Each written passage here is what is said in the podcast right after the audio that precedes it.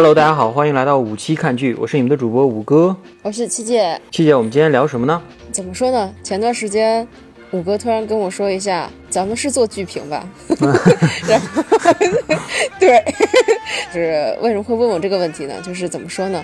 就是前段时间也没刚过去没多久，艾美奖颁奖了。嗯作为美国影视剧最大的一个类似于奥斯卡这样一个地位的一个奖项，嗯，嗯，觉得应该聊一聊这个了。对，对，也就对也就是本次的第七十一届艾美奖。然后我们想聊一聊我俩知道的一些剧集，谈一谈我们对这些剧集的一些看法吧。其实这次艾美奖我也没有关注啊，我没有关注。对，然后，所以我我都那个要不是五哥跟我说的话，我都不知道哦哦，已经开始 了，不已经不应该说已经结束了。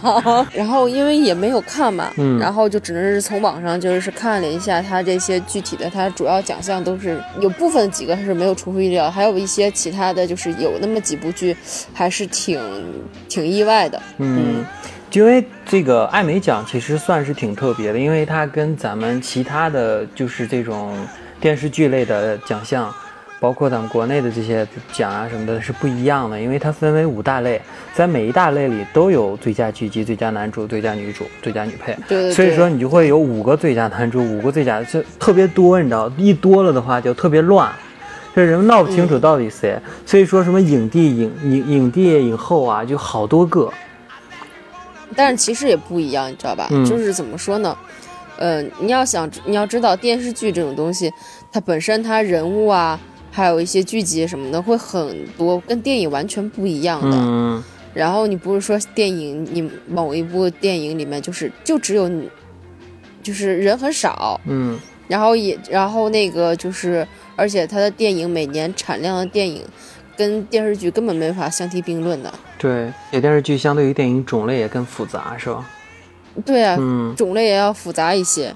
然后它其实这次，呃，普遍说艾美奖它的就像是你说的，它分几类，一个是喜剧类的，然后一个是剧剧情类的，嗯，然后还有一个限定剧及电视电影类的，对。然后还有一个就是最有最有意思，就是还有个综艺类的，对，嗯，然后它这它这个里面其实我觉得还是挺挺那个怎么说呢？他所这里面得奖的，反正反而都是大家基本都知道的，嗯并不是那种不像电影特别小众，或者是大家可能有的都没有看过那种的。对。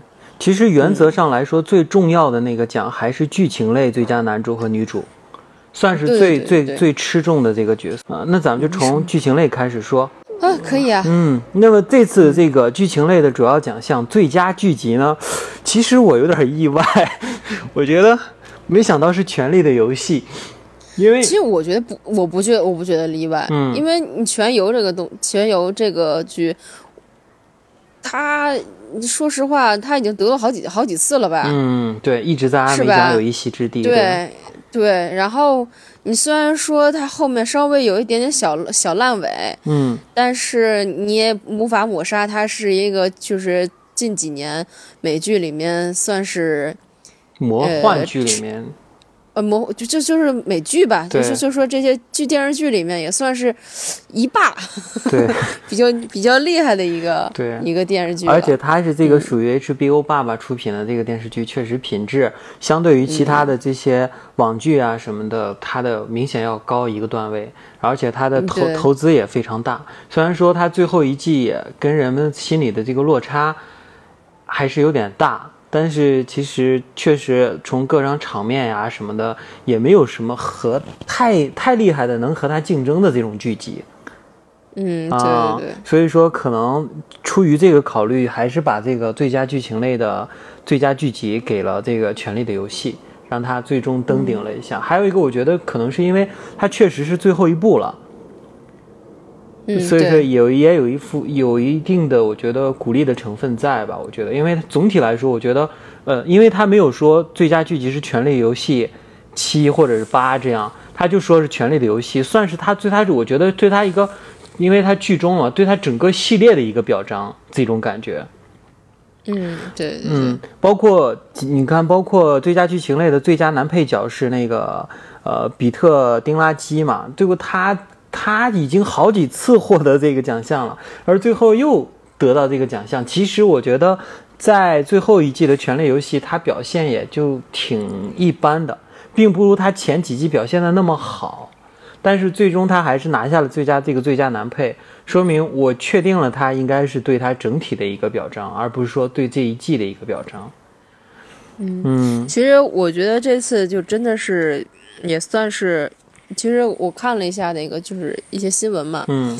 然后尤其是全由所有的演员登台，然后去领奖啊什么的，嗯，就是感觉好像真的是这是他们最后一次集合在一起了，对。对吧？嗯。是有一点那种小小悲伤的那种感觉。对。其实，嗯。其实咱们节目曾经也想做过《权力的游戏》，很 很可惜，只有我一个人在追这个剧，虽然我也很心塞对我也没找到搭档跟我说，所以以至于我们其实没有做出来这个节目。不过无所谓啦，嗯、反正关于《权力的游戏》，我感觉也没什么好说的，就是一部魔幻剧嘛，然后大场面、大特效这种感觉，嗯嗯其实，在像说剧情类奖项里面，就是尤其那个最佳女主角，其实也是在我的意料之中的。嗯就是那个现在也算是比较热火的一个剧集，叫《杀死伊芙》。嗯，嗯，它是由那个朱迪科莫。这个剧集现在播了几季了？杀死伊芙现在应该是第二季了吧？嗯我我没有怎么我没有怎么看啊，因为呃，因为可能对我的口味我还是不是特别的喜欢，嗯嗯，不是我喜欢的那种那种东西，那种那种类型类别。但是杀死伊芙，嗯，反正它这个里面就是讲的很。你别看它上面有点有点类似于就是以前那个老电影叫什么《杀死比尔》，嗯，对对对，但但其实不一样。嗯、然后它这个里面就是，呃，怎么说呢？反而有点像两个女人之间那种，呃，互相欣赏，互相欣赏，然后就有一种那种那种，啊、相爱相杀那种猫鼠那个猫捉老鼠的那种感觉。嗯嗯，然后其实我这里面，但是我没有想到会是，没有想到是那个朱迪科莫拿到的女主角，应该那个我觉得以我以为会是那个吴珊卓就是衣服的那个扮演者是吧？衣服那个扮演者。嗯。她其实我挺喜欢他的，嗯。因为我不知道你有没有看过一个，就是也算是史诗级的一个医疗剧。刚开始看的时候就是看这个实习实习生实习医生格雷，嗯。当时他一出场的时候，我就觉得这女的，我操，真他妈丑，真的，她就是亚洲人的那种丑，就是真的是完全集合亚洲，就是美国美就是外国所刻画那种亚亚洲人那种、那种感觉，嗯。嗯，然后那个她其实是个应该属于是韩裔吧，对，应该属于是韩裔，然后她是在那个加拿大，然后那个长大的。加在加拿大长大，她国籍也是加拿大。哦，然后那个他就是，呃，怎么说呢？他就是演这个实习生格雷的时候吧，我那时候我真没有觉得这个女演员怎么样怎么样，但是慢慢往后看的时候，哎，她确实不错。然后他还凭着这个剧呢，然后那个入围了那个第五十七届艾美奖，嗯，就是剧也是剧情类的那个最佳女配角奖。对，嗯，哦然后那个，然后获得了那个第四十一届人民选择奖最受欢迎那个离剧角色奖。嗯就是其实他的演技真的是也蛮不错的。嗯对我刚开始想要看那个杀死伊芙的时候，也是冲着他去看的，嗯，但是真的是没看，也就是也就看了一两集吧，对，我就感觉嗯，不是我喜欢类型，然后我我又我又弃剧了。嗯，好我其实我弃剧蛮蛮快的。好吧，那么除了这个最佳女主角，还有这个最佳男主角叫比利波特，呃，是在《姿态》的这部剧，你对这个剧有什么了解吗？姿态啊，嗯，哎呀我我操，特别耳熟，他妈但是没看我他妈就想不起，我不想不起来了。好吧，那就不说了，反正咱俩等会儿我，你等会儿我看看，我真的好像我好像看过这个剧，看过是吧？我好像看过。好吧，反正就是这位得了最佳男主角嘛，就无所谓了，因为咱们也不是太的太关心这个。然后最佳导演是《黑钱圣地》里面的导演，呃，杰森·贝特曼。最佳编剧是《巨城之战》里面的编剧杰西·阿姆斯特朗。哇，天哪，这名字，这两个剧集咱们好像都没有涉猎啊。嗯，对，都没有涉猎。嗯，好，那就过吧。嗯，然后好随意的过吧。那咱们聊第二大第二大类型吧，就是喜剧类奖项。最佳剧集是《伦敦生活》，这个其实我也没怎么看过，我觉得，但是我觉得你应该知道。对，因为这个这个剧，我前两天，呃，有前前段时间看来着。嗯。然后那个，然后是什么呢？就是这部剧吧，它有它的亮点。你说它是喜剧类吧，确实挺喜剧的，因为它纯是属于那种纯英式喜剧。嗯。如果要是之前那个。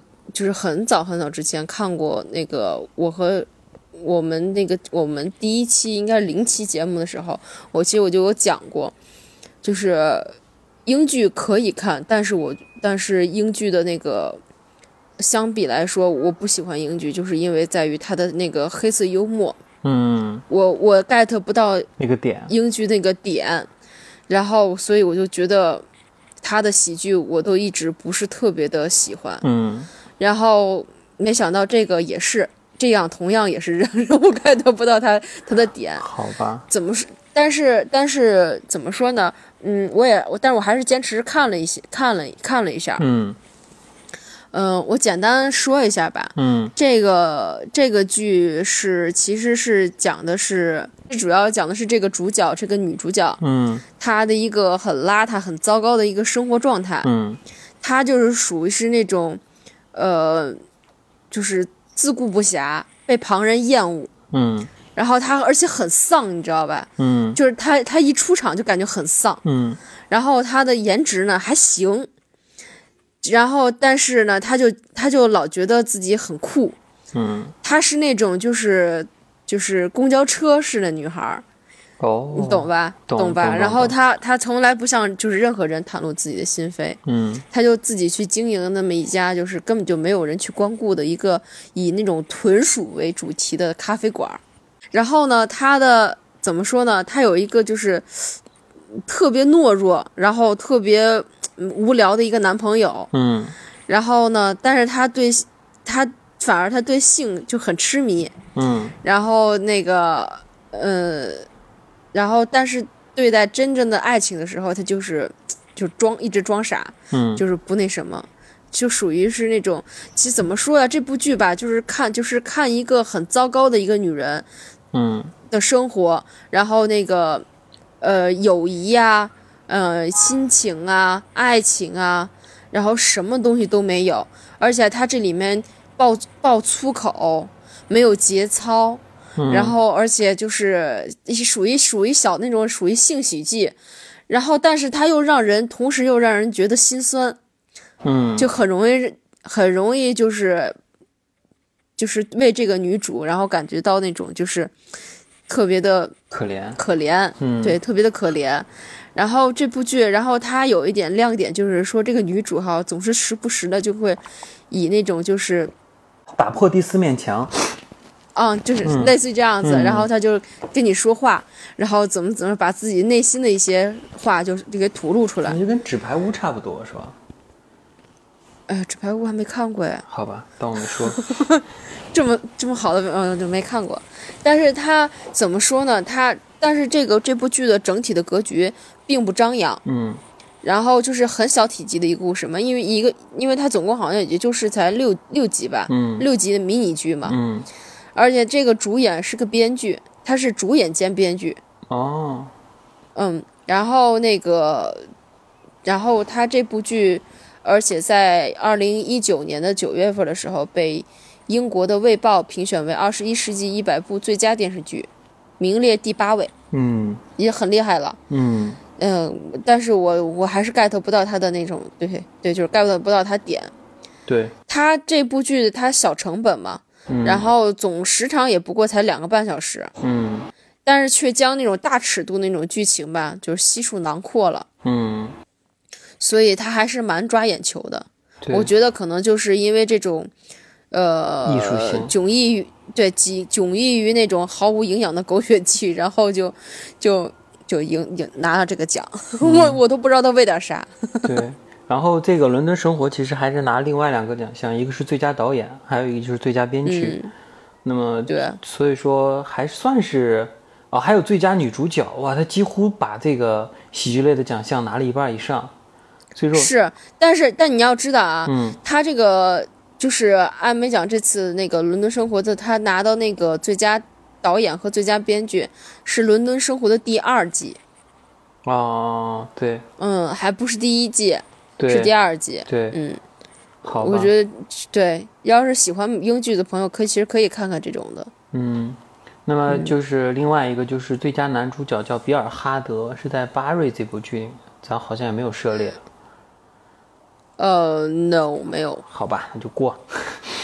过，又过了。好的，嗯好的，过。那接下来咱们聊聊最佳男配角和最佳女配角啊，他们都是来自一部剧叫《了不起的麦瑟尔夫人》。其实这部剧对咱俩来说算是挺有渊源的，但是其实我们并没有做这个剧的节目，因为我们最早刚开始做五期看剧的时候，咱们最早做的是《黑镜》嘛。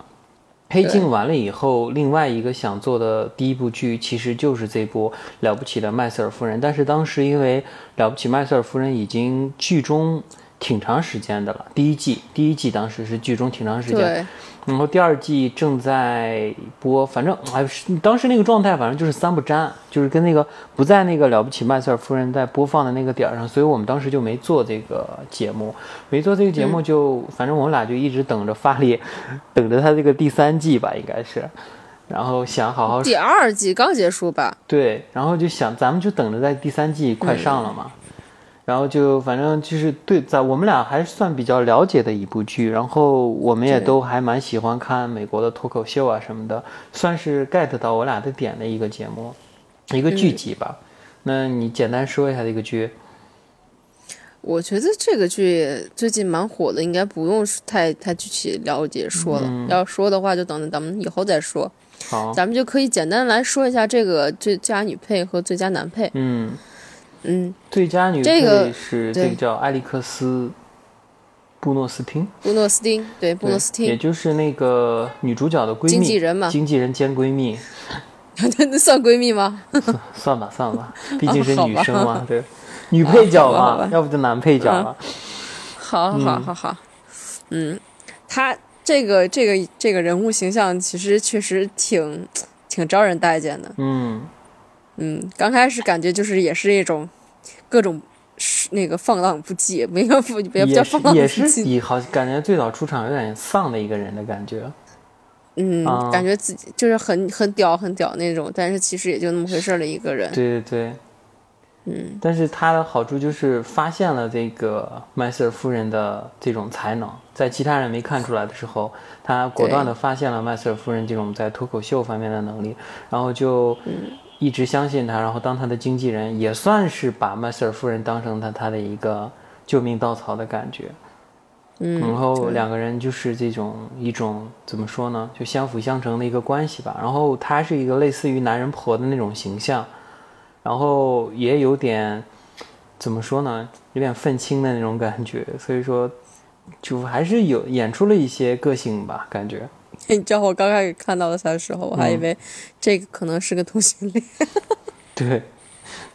有点那种感觉是吧？对，有点，嗯，嗯，就感觉就是自己又穿皮夹克呀，还有那个呃说话语气啊、动作啊、神态啊，都感觉就可那个什么可屌了。对，嗯，好吧，我刚开始还以为，我以为我以为他的那个会会怎么着呢？因为后来那个麦瑟尔不是那个就是怎么说，就是这个女主，然后又对这个他也是那各种的，嗯，就是好朋友，也算好朋友间的那种，就是各种嗯交来往啊什么的。然后就反而他慢慢把这个硬实硬实身，就是就是属于他刚开始其实挺挺挺坚硬的那心肠，嗯，然后那个最后被慢慢给磨的软了。对，嗯好，但我没想到，但我没想到男最佳男配居然是演女主的爸爸的这个托尼·夏尔赫布演。对，刚才我问你，我说这个托尼夏呃夏尔赫布到底是演的谁，我都不知道。然后你说他嗯爸爸的时候，我就说哦，其实仔细一想，确实他演挺有印象的。就是相对于男主来说，其实他那个爸爸的角色确实更加那种怎么说？哎，我超喜欢他爸爸。对，就是那种，哎呀，咋咋说？用咱平常点话说，就是那种 有点装逼，有点那个要。哎，他爸爸其实很厉害的，对要人家面子那种感属大学教授啊。对，包括他和他好朋友之间那种互动，他好朋友就是他的、呃亲家嘛，也不是，也不是，反正就是，反正又有点看不起你，又有点但怎么但但是？但是我觉得这个好的，我就你知道，我觉得他可爱是什么？他就对他的媳妇儿，对，反正就是美国的一种典型的中产阶级的感觉。嗯。嗯，但是他对，但是他对他对他对他媳妇儿真的是好的不得了，哎呀，各种那种，对。尤其是看，尤其是看后面的时候，哎呦，各种羡慕，你知道吧？对。然后能为了他媳妇儿，然后再就跑到法国，然后怎么怎么着，哎，就各种的，就那种有反差的人，哎，太美好了，真的是，嗯，对不同的人有不同的态度那种。嗯，这个演的嗯。确实不错。好吧，那了不起的麦瑟夫人就说这么多。好的，好的，嗯然后就到了最佳电视电影啊，这就是我涉及的门类了。最佳电视电影是《黑镜：潘达斯麦基》这部剧，其实我是挺意外的，因为我不觉得这部剧特别的好。因为说还是还是那个话，就是《黑镜》其实确实真的是非常棒的一部剧，但是它棒到后面就没法再出了。他只要再出剧集的话，人们就希望他比达到原来的那个。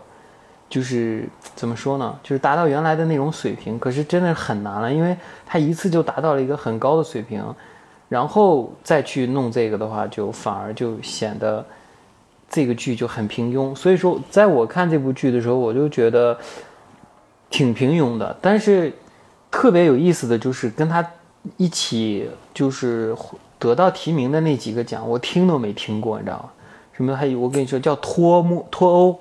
朽木、李尔王以爱为共进晚餐，好吧？我说要我我也把这个奖给这个黑镜潘达斯麦。呃，说一下这部剧吧。这部剧其实算是一个尝试吧，我感觉，因为你知道这部剧吗？知道知道，它是一个互动剧。啥叫互动剧呢？就是我们在看这个电视的时候，他男主角下一步要干嘛，需要你去点。比如说他会碰到一个选择，比如说，呃，首先他看到一个人，他是，他有，比如说，首先他有冲上去杀了他，或者是压制住自己的愤怒。如果你点任何一个选项，他会进入下一段剧情。然后就说每每每每每在一步的时候，比如说他站在楼房上，要不要跳下去？你可以选择跳下去和不跳下去。然后是一个很互动的，就是很先锋的一种尝试吧。我觉得以后的剧集就是电玩嘛，对，以后剧集我觉得也会有这种尝试，但是它里面的故事呢，又跟这种尝试，就是这种选择性的尝试有关系。因为里面说里面的人都是因为这种尝试而变疯了什么的。最早他们是写互动类小说，然后互动类小说改成互动游戏，互动游戏那个人疯了，然后有人看到这互动游戏又改成这个互动剧集，然后他也是其中有一段选择会打破第四面墙。然后进入他们那种拍摄现场的感觉，就是还是挺有有几个片段还是挺耐人寻味的。但是这个剧情啊，它都没有剧情，你知道吧？你不同的选不同的剧情，但是它那种大的剧情吧，我把所有的选择全部都看了一遍，然后我觉得一般。就是如果真的说它就是我感觉很有创意，就是这种拍摄方式，但是剧情我觉得很一般。我把每条线都看了，然后看为了看完这每条线，我看了一整天的时间。从早上看到晚上，差点悬死我，对吧？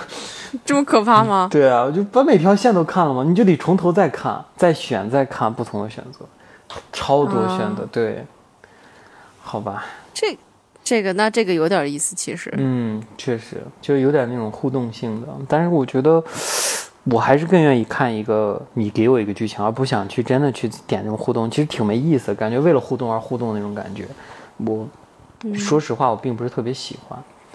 但是说说起来，我想说另一部剧，就是之前黑镜拍过一部《黑镜圣诞篇》，是现在黑镜算是排行前一二的一个剧。那部剧真的是非常非常的有水平，它是一个电影的篇幅啊。然后我感觉，如果是把它当成一个上映的电影，都一点问题都没有。大家可以了解一下那部剧，真的非常棒。嗯嗯，叫什么？黑镜圣诞篇，白色圣诞。哦，嗯，好像有点印象。对我那会儿给你推荐过，有时间我们可以看。哦有时间 原来是你推荐的。有时间我们可以看一下。好吧，那就黑镜子也就跳过去了。接下来就是，限制剧及电视电影类这种。我限制，我不知道这个限制应该怎么说。限定吧，限制，限制限不是限限制啊不是限定，就是限制限制类剧集，限制剧。限制剧，我想在想是不是因为这样，就是他那个剧不是说全年龄段看，就比如说应该吧，嗯就是可能是有一些不太对，就是不太适合你小孩儿去看那些剧。确实，这里面这些剧集也是挺那什么的，像有色眼镜啊、英国式丑闻啊、切尔诺贝利，都是那种社会挺残酷一类的那种比较写实的写实类的这些东西。感觉像这一类的剧集，应该是它应该属于限定制吧？就就这么写的嘛，限制剧嘛。我不知道为什么么。可我这里显示叫限限定啊。哦，好吧，反正都一个意思，限定剧。那反正这个最佳剧集的话，我就比较了解了，因为我当初真是要死要活的每天在等这个剧，然后也是我今年看过最棒的一部剧，就是这个《切尔诺贝利》。确实，这个片拍的真的很有水平。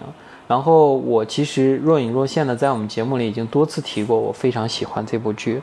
然后其实我也很想做这部剧。之前我跟老胡其实想聊一下这部剧，因为各种原因，你知道老胡也很忙，就是没聊成。但是还还有一个就是很多人聊过这个剧，然后像嗯其他的这种台，比如说嗯就是那个硬核科普的那个台。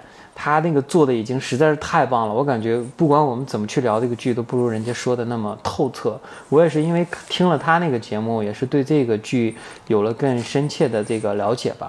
然后其实这个剧我确实很喜欢，然后它是一个纯写实类的这种剧集。纯写实类这个剧集，其实以前中国是经常拍的，你知道吗？就是，嗯，我很喜欢看这一类的剧集，但这两年这种纯写实类的剧集越来越少。有政策方面的原因啊，各方面原因，然后它有对现实的这种，呃，就是真切的这种讽刺啊什么的，所以说那种剧集可能我以后看的会越来越少。但是在美国，它现在真的是主流，因为我想起了前段时间看的另一个片，也是我小时候很喜欢的一个，我觉得很深刻的一个很写实的一个电影。也是一部主旋律电影啊，叫做《周恩来》，估计你没看过，是王铁成演的、那个剧，就特别的写实。它里面的那个领导人的形象什么的，都是真真正正那种领导人的形象，包括，包括，哎，不知道该不该说，然后不说太透彻了，反正他是直面一些问题，你知道吧？就是把那些真真正正的东西去拍出来，那种感觉特别的真实。所以切尔诺贝利也是，它其实。呃，体现了一些当时俄罗斯，呃，应该是苏联真真正正的一个濒临于崩溃、崩溃的一个状态。然后，它其实切尔诺贝利的这种事情有各方面的这种不负责任，但是其实也有国家体制对它这种整个的一个损毁的一个很大的这种原因吧。然后说，我还是真的很喜欢这部剧，然后推荐大家去看一下。而且这部剧特别特别特别的限制级，里面某些镜头真是恶心到爆。呃，反正心里有承受力的话，你可以看一下。你就给你简单讲一下，就是里面那些受辐射的人，他是全身腐烂而亡，就整个人都变成黑色的那种。嗯嗯，还是还是比较对，这个东西其实就叫做限定限定剧。嗯限定剧就是迷你，我们常说的迷你迷你剧。哦，对，迷你剧。嗯，对，好吧，然后切尔诺贝利同时也夺得了这个最佳导演和最佳编剧，具体是哪位咱们也不说了。然后其他的几部剧集你看过吗？像《有色眼镜》《福斯与沃登》《英国式丑闻》还有《恶行》这些，没有。好像自从看完这自从自从看完这个单子之后，我突然觉得咱们自己看的美自己看的美剧真的很少哎。对，然后咱们最喜欢的那个《生活大爆炸》完全没有任何奖项。对啊，嗯我记得我记得有一次咱们还捋过一次，然后就是说咱们都有看过哪些美剧，然后你和老胡都已经被我所看那些美剧所惊呆了你你。算是我见过看美剧比较多的人。但是这里面真的好多美剧我都没有看过。对，你觉得自己真的是，哎，真的是不行啊，还需要再努力呀、还需要再努力看呢。你今天就照着艾美奖那个规格看完。我靠，那要死啊！我天，光光光看那个《伦敦生活》，我真的是看了一两集，我就真的要死了，就看不懂啊。你可以了，今年我为了跟你们聊，我看了多少我自己从来不看的东西。那苦了你了啊！嗯，好，好，那接下来咱们说一下这个真人秀类啊。真人秀嗯其实我觉得你算是比较爱看美国类的真人秀了。啊，卢保罗那个变装秀啊，我操，太牛逼了！你你应该是没有看过，嗯但是但是我真的是，但我我也没有说就是长时间追啊，嗯但是我也是看过的，嗯，真的超牛逼！我的天呐，我觉得作为一个女人，我羞愧。是吗？啊，对，作为女人我就感觉羞愧。啊，它里面真的是，就是你不管多丑的一个男人，嗯他最后上完妆之后，都已经美的就是也不能说特别美啊，嗯不是咱们平常说那种美吧，嗯但至少很惊艳，嗯你懂吧？就至少很惊艳。然后你知道，我尤其看那有就有的那个就是，我觉得外国人真的是很敢秀的，对特，就是敢秀。然后那个就是不管你的身材是胖是瘦，你的肤色是白是黑还是棕色，还有者是黄色的，嗯然后他们都很大胆的，然后去用那些呃所谓那些化妆那种化妆品厚厚的涂装，然后自己去制作那些衣服，真的是超棒。然后他每一期最后出来的那个就是冠军，都是超漂亮的那种。对，真的是超漂亮的那种。嗯我记得我印象可深，特别深刻。然后就是你知道还有很多他们就是那个有的长得，比如说又高又瘦，嗯然后他们就是因为他他每次他那个就是所有的那个就是参赛者哈，每个星期都会有不同的主题，嗯然后参赛者呢要在短时间内完成，然后完成挑战，还有走秀。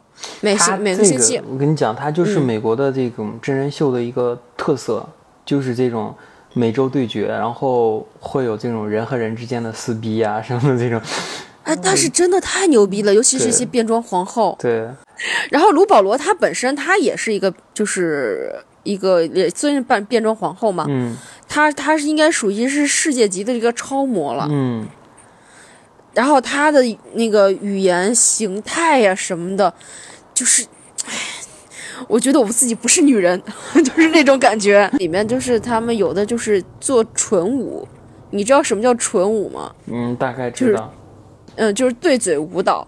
嗯然后就是他们每次要表演或者是在 PK 的时候，嗯就是放一些女歌手的歌，但他们不能出声，只能就是边对口型边舞跳舞。对。假然后有的那个有的那些动作哈，嗯极度夸张，极度夸张，超、超屌。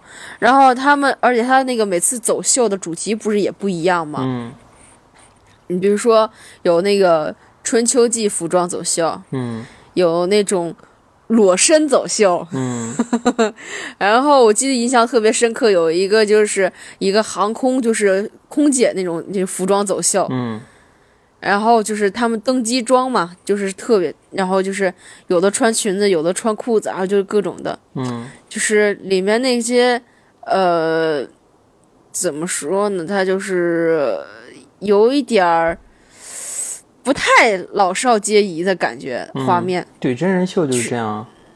对，反正有一些不是特别的的，有一些不堪入目。嗯 然后尤其是看那些变装变装人皇后，他们在那儿撕逼，我觉得这也算是他们比较大的亮点。嗯，就美国的这个真人秀啊，它最大的特点其实就是撕逼，因为美国的真人秀是没有下限的，就是它因为它嗯体制什么的原因，它可以把这个弄得很好看。因为你知道我人生一这半这辈子啊，到目前为止有一半的时间在看综艺节目，这你是知道的，所以我几乎看了全球的综艺节目。哎，你那你也看这个了吗？这个我倒反而没看，但是我大概听你描述，我大概知道它是个什么形式。因为你知道美国的综艺节目，我不大部分就是那种比较出名的，其实都看过，像全美超模这就不用说了，还有像那个嗯。挑战者啊、极速前进啊，还有包括我自己看那个特效化妆大师大对决啊，就是哎，你没看老大哥吗？有老大哥也看了，老大哥跟那个嗯。挑战者差不多嘛，挑战者算是那个最牛逼的，还有包括减肥达人啊。什么的，这些其实都看过。然后就是我感觉他们就是美国的这种真人秀，其实最大的就是没有下限，它里面人可以变得很坏很坏，就是那种怎么说呢，就是那种超越价值观的那种坏，就是那种，包括他很多就是那种，你就是拿我们国内的话就说，就是没有下限，然后就没有那个价值观的那种东西，它可以在电上播出来。这就其实就比其他国家就强很多。那么其实你但是你不得不嗯承认，这样东西更好看。但是他他他背后其实是有剧本的。嗯，是，就综艺节目都是有剧本的，就是真人秀都有剧本，这个肯定是它大纲啥的至少都有的。就比如说挑战者，我感觉就是我之前看过一个纪录片，就是他们在进行每一项东西之前，其实都有编剧去玩一遍，一模一样的玩一遍，然后再让他弄。甚至玩的那个人，他穿的那个衣服、化妆都是跟那个真人秀的本人是一模一样的，他几乎就是替身演一遍，你知道吗？先演一遍，就是我们就是这帮替身啊什么的，先一模一样的，就是人设什么的都学着那个演一遍，我们自己看能出什么状况，能有什么样的爆点，然后我们再去引导这些真正的这个真人秀演员去把那个爆点爆出来。它其实算是一个产业性的东西，然后反而就我觉得演不演其实对我来说真的不重要，你只要不是尬演，然后我觉得只要好看就行，这个重要。而且真人秀其实都会打一个东西，就是这些人的表演并并不是真实的，他们的这个状态其实都有小字儿写着，只是我们不在意。嗯然后一直以来全世界都不承认真人秀是真人秀。倒也是，对，因为你看像，嗯，这两年韩国的综艺节目也很发达嘛。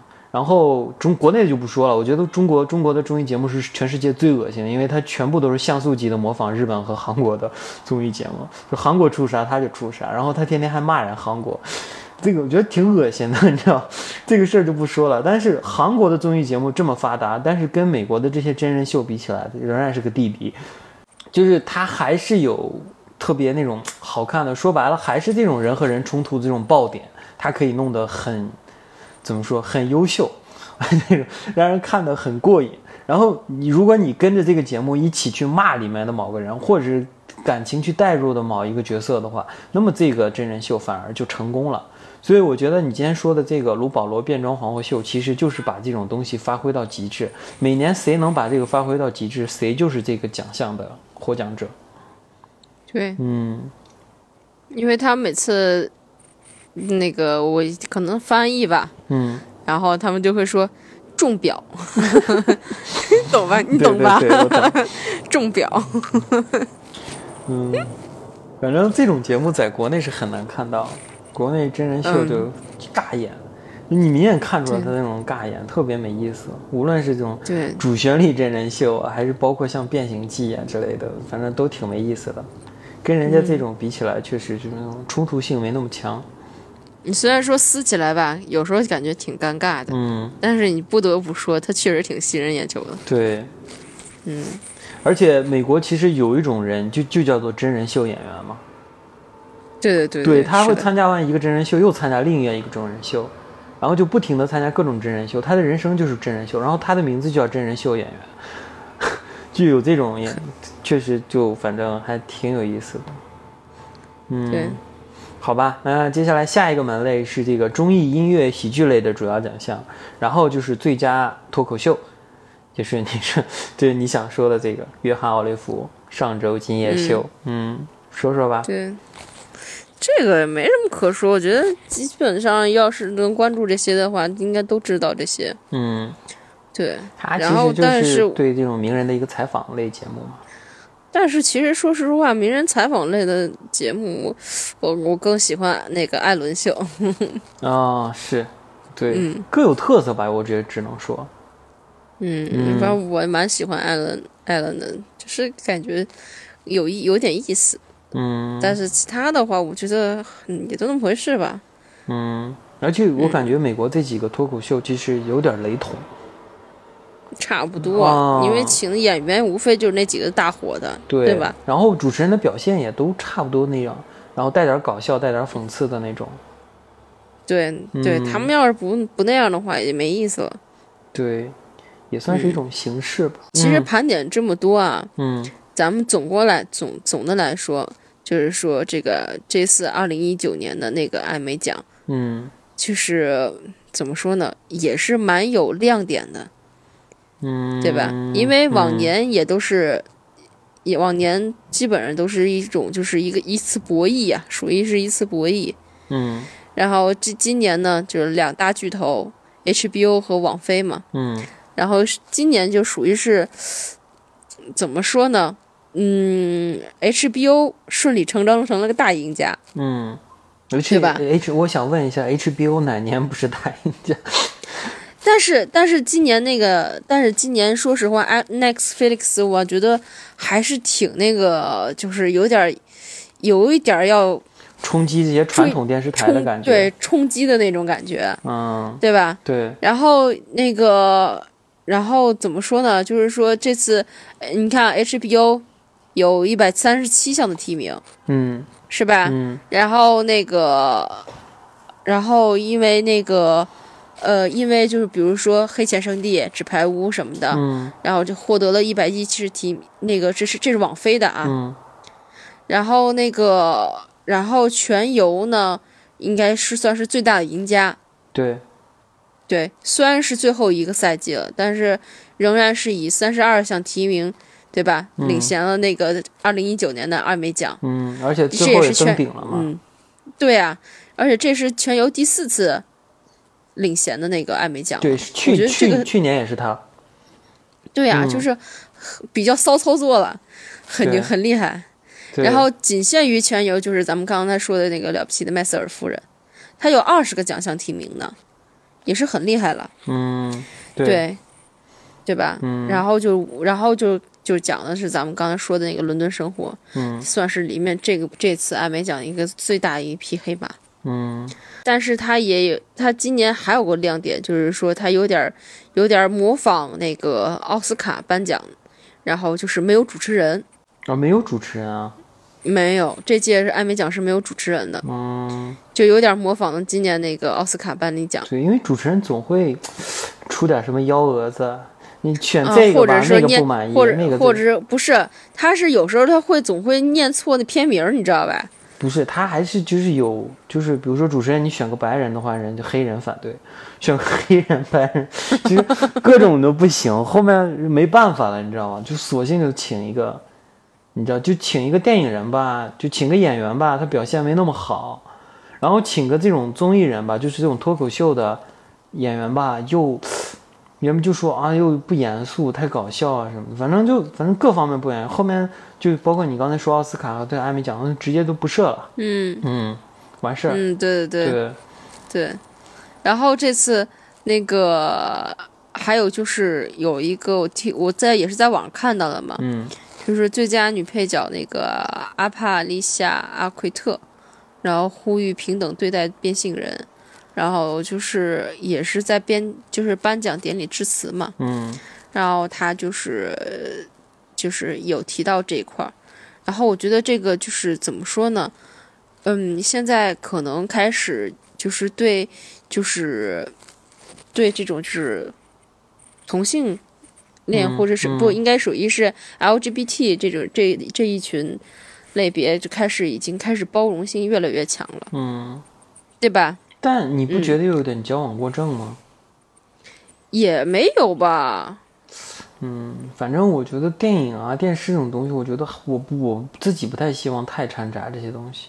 你就像你太政治正确了的话，你看你现在好多剧集里面，剧集里面，你看男主角、女主角好多都是同性恋，要不就是黑人，他要、嗯一定要沾个这个身份，我觉得就反正挺，咱挺挺没意思的，并不一定非得全部都是这样。包括电影也是这么一个情况，你看主角都变成黑人，小美小美人鱼都变成黑人，就这么个情况，反正挺不舒服的。我觉得，反正我不太希望太掺杂这些东西。咱们刚才还有聊到说那个剧情类那个男男主男主角比利波特那个姿态，嗯嗯，他其实就是就怎么说呢？他就是呃爱美爱美奖第一个男同性恋获奖者，哦，嗯，好吧，对，所以也是也是稍微有一点那什么的。这个东西吧，我觉得没法说，嗯，毕竟每个人想法口味它不一样。对，对吧？而且这次艾美奖还是我之前说的那种，有的是在意料之内的，有的是真的是出乎意料的。嗯嗯，我觉得，我觉得就是大家也不能完全就是光凭他这个评分、评奖这些，然后来看来确定来确定他这个电视剧到底好与不好。我觉得完全凭借个人口味，嗯，倒是，对吧？嗯对吧？你说，你说，光从那些题目上，你会选择哪些？你会选择哪个去看？对，对吧？而且就是说，嗯，你像咱们俩之前还刚刚说的，说你说为什么《生活大爆炸》最终季还都已经落幕了，他怎么就没有上去啊？嗯嗯，肯定是有有，就是可能他们那种评分的标准或是评那个提名标准什么的是不一样的东西。嗯然后咱们觉得《生活大爆炸》哎好看，嗯，但是人家可能会觉得他可能哪某一方面在在某或者某一个人，在跟跟同样的一些类型的一个电视剧里面来相比的话，他其实是不足的，对，有可能是这样子。但是，呃但是怎么说呢？就是说我如果要是说让我来选择的话，我当然喜欢是我想看的，我喜欢看的那些东西，希望他能够得奖。嗯，对，就比如说，对，就比如说麦瑟尔夫人。对，但是，但是，但是我没有想到麦瑟尔夫人那个女主居然没有没有拿到奖，我觉得她她演的是真的是太棒了。嗯对，但是其实跟其他人还是就是她同剧的其他人，其实很多人表演的也是还是很不错的。嗯，是的，嗯对，嗯嗯，反正在我看来，艾美奖，嗯、怎么说？它不能囊括所有人的想法，对，大家也就是看一看就好。嗯但是说实话，这种提名可能对于演员来说，确实是一个很大的一个殊荣。荣耀，你毕竟拿对很很大的一个荣耀，你就就是电影界的奥斯卡，这个就是完全就是可能对他们以后的星路啊或者什么的，就一下就是 一翻了个番儿啊什么的，对吧？嗯？对，嗯，然后这是你刚刚有咱们有说那个《全游》里面那个，比如说龙妈，嗯龙妈最近就是因为因为全游已经集集中了嘛，嗯你说这些演员他不可能就是说是他有有有的演员是因为全游火的，嗯但是这个已经结束了，他肯定还需要往后再走一些其他的东西。嗯就好比说这个龙妈，龙妈她开始也开始在慢慢的去嗯接一些其他的合作。嗯，其其实这个我对她的那个表演还是蛮期待的。龙妈，嗯，哎呀，我觉得他那终结者演的也确实是挺一般的。嗯，我觉得还行吧。嗯然后主要这个演员他个人特色挺挺鲜挺鲜明的，嗯，好，对吧？嗯，好吧，嗯就说点奇外的啊。嗯之前就是说那个就是花木兰那个就是那个预告，嗯前段时间不是还有一个就是 AI 的一个就是换脸换脸换脸，你知道吧？嗯，我知道。有一个换脸，然后有一个网友就是把那个刘玉玲的脸换换到那个花木兰那预告里了，嗯。就把那个那个谁叫什么名字来着？刘亦菲，刘亦菲的脸换成了那个，不是把刘玉玲的那个脸换成刘亦菲的脸，哎哎，换成什么脸来？啊？反正就两人的脸给倒了嘛。嗯。然后就是花木兰就变成刘玉玲的脸了，结果一看看完看完这预告，感觉哈刘玉玲更适合这个角色，要不是因为她年龄太大了，真的，他简直太适合了。嗯，我还可以说杨紫琼适合这个角色。不不适合，反而不适合。刘玉玲，刘玉玲给我印象最深刻的其实还是莎士比亚。啊，嗯那太早了，对，那确实有点太早了。然后就是这个查理的天使。嗯，嗯查理天使真的是挺赞。行吧，那今天关于第七十一届艾美奖的这个我们的一些感受，也和一点整理吧，然后就说到这儿。反正希望大家，嗯，也能去翻看一下艾美奖的一些剧集，然后可能能碰到你比较喜欢。既然他得奖了，肯定是有他优秀的地方，对不对？对对，嗯，反正大家可以把它当成一个目录，然后去看一看。我觉得应该不会踩坑吧，至少它应该都是好看的剧集。嗯，说不定哪天其中哪一部我们就真的聊了呢。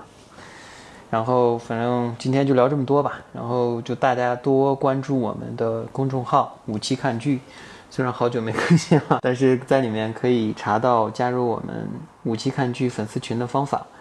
然后也可以单独加我个人的微信，然后会把你拉入我的群聊中。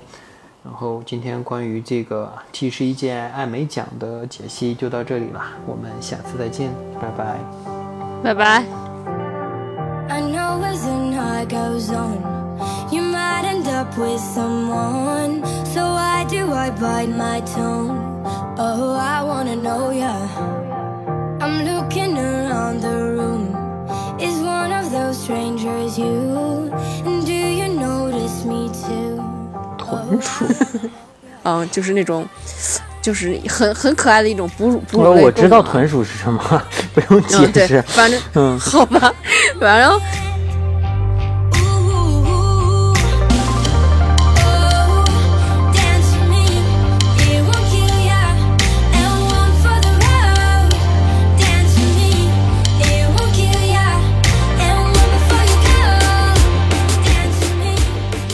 哎，我最近就是说到这个，跟那个艾美奖没关系啊，就有个感觉，就是你觉不觉得最近整整个喜马拉雅里面这个特别丧的感觉？我不知道为什么，是我自己的感觉吗？就是大家好像